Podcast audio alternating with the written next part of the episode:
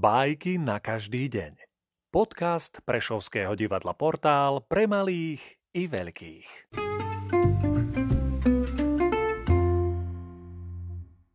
Jean de la Fontaine, Ženy a tajomstvo.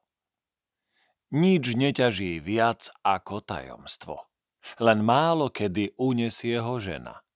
Ja ale veľa mužov poznal som, čo bez rozpakov na ženu sa zmenia.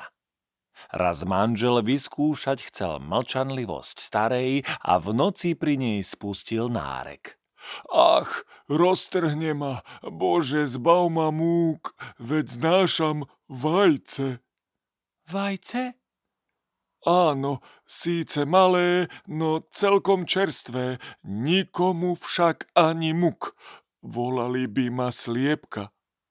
Jeho žena bola v tej veci neskúsená a tak mu uverila. Čo chceš so mnou rob, ak by som nemlčala ako hrob?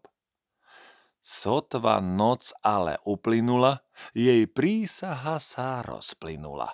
A kam ju nohy nevedú, namiesto aby prepadla sa pod zem, zobudiť letí susedu. Nikomu nepovedzte, čo vám poviem, inak sa mi to sotva prepečie.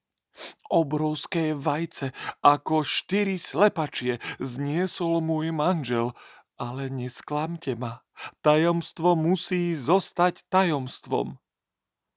Vary ma nepoznáte, veď ja som žena, čo vlastne jazyk nemá.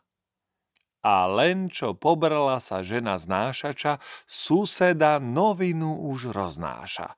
A pravda, že nie do bútľavej vrby.